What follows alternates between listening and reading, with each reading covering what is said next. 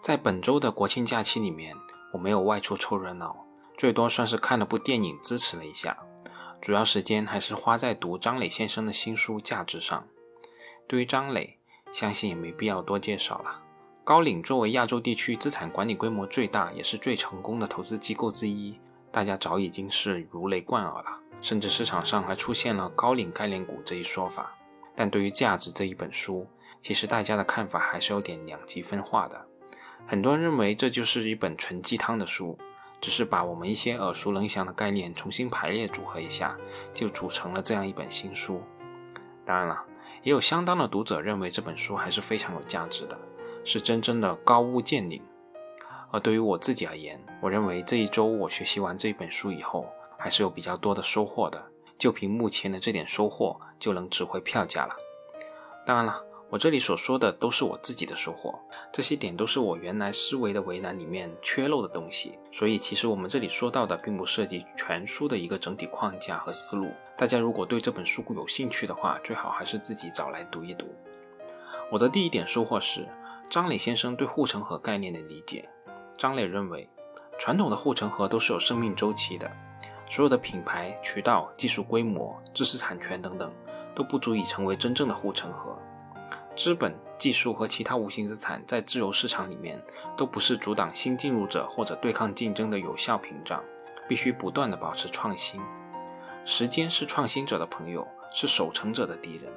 而在这里，张磊也强调了他这里的创新与很多人认为的并不相同。他所强调的创新，关键不在于技术的进步，而是在于对市场变迁的主动响应。所以，世界上只有一条护城河。就是企业家的不断创新，不断的疯狂的创造长期价值。企业的护城河不应再用宽窄或者深浅来描述，而是用动态的视角，从趋势的角度加以评定。企业的动态护城河要始终围绕寻找新的发展方向、新的演进趋势来布局。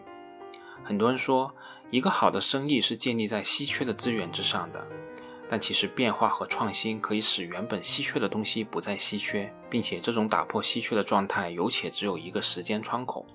张磊先生称为机会窗口，这是企业的快速成长期，甚至是爆发期。而在这个机会窗口之前，还有一个窗口叫傻瓜窗口，就是在一段时间里，投资人都会觉得你的商业模式非常的不靠谱，非常的傻。在很多人看不起、看不懂、觉得不靠谱的这段时间里。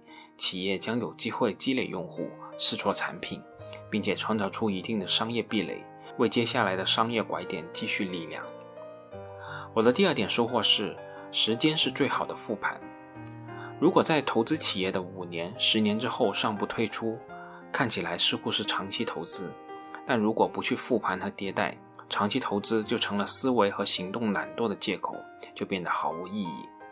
投资人只有通过不断的复盘。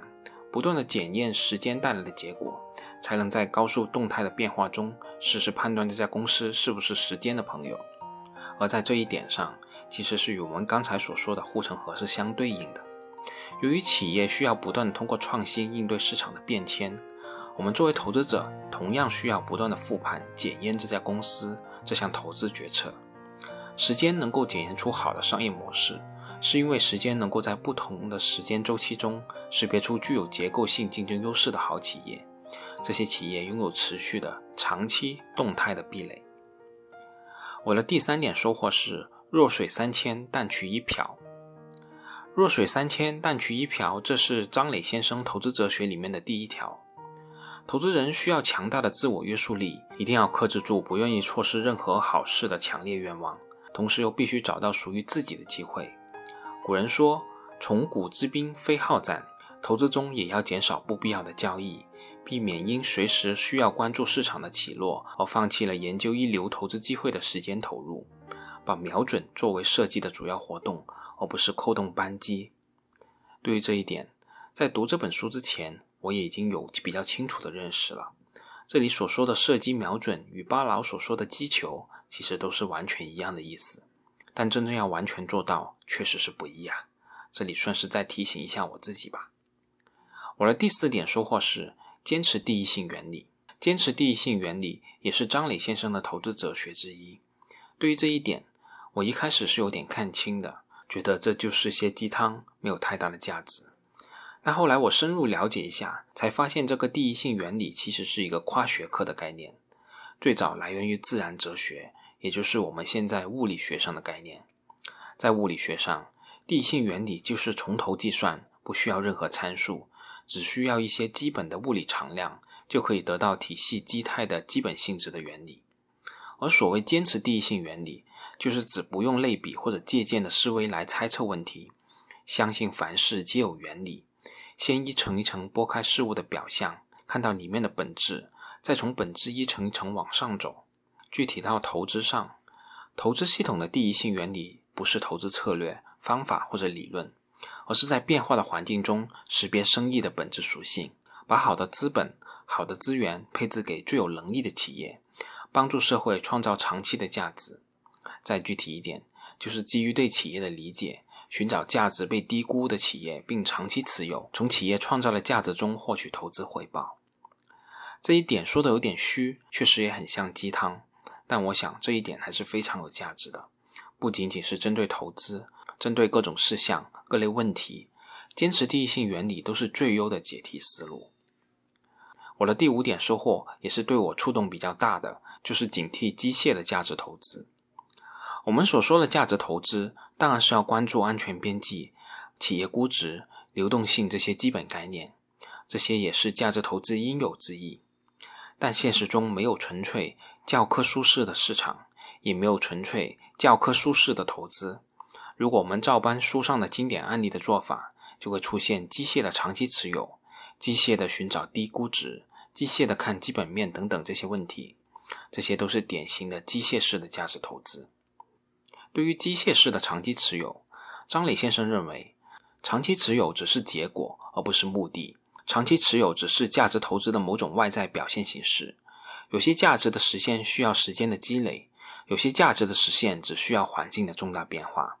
所以不能说长期持有就是价值投资，而非长期持有就不是价值投资。而对于机械式的寻找低估值，张磊先生认为。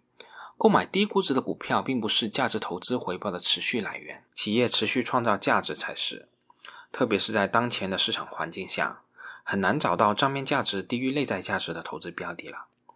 比寻找低估值更重要的是理解这只股票为什么会被低估，能否从更高的维度上发现长期被低估的股票。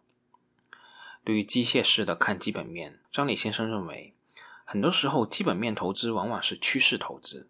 是看行业的基本面或经济的周期性，从本质上来说，这也是具有博弈性的。而张先生理解的价值投资，不仅仅看到生意的宿命论，还是关注创业者的主观能动性，关注环境生态的变化，这些都是会改变生意的属性的。因此，价值投资的前提是对公司进行长期的动态的估值，寻找持续创造价值的确定性因素。我的第六点收获是关于中国的医疗产业。张磊先生认为，医药医疗行业具有很强的消费属性和科技属性，市场巨大，进入壁垒高，同时具有成长性、盈利性、抗周期性等特点。这些因素决定了这个行业具有非常长期的投资赛道，而且可以构建出一条又深又宽、持续创新的动态护城河。而随着科技手段的丰富，中国科研体系的成熟。药物研发的产业链正在快速的拆分重组，整个产业链更加集约和高效。这就好比二三十年前的半导体行业，行业在不断的分层细化，企业不需要自己从头开始去设计、开发、搭建实验室、生产加工、商业化拓展，而是用产业链细分的基础设施去快速实现目标。一个团队有了一个想法，只要画一张图纸。就可以快速的在产业体系内跑出产品的原型来，产业的创新速度将极大的加快。这些对于中国医药产业来说都是非常好的创新和环境。除了我们刚才所说到这些大点的收获以外，其实还有很多小点和细节也是让我获益匪浅的。比如，张磊先生认为，消费品公司的核心输出就是品牌，他们通过将产品品牌化、包装化。使消费者对他们的产品有了统一的认知，也就是快消品。这些小触动太多了，我就不一一点出了。最后也是用书里的一句话来结尾吧。西方的投资人经常说这样一句话：在过去的一百年里，是乐观主义者带领着美国股市走到今天。我想这句话同样适用于中国。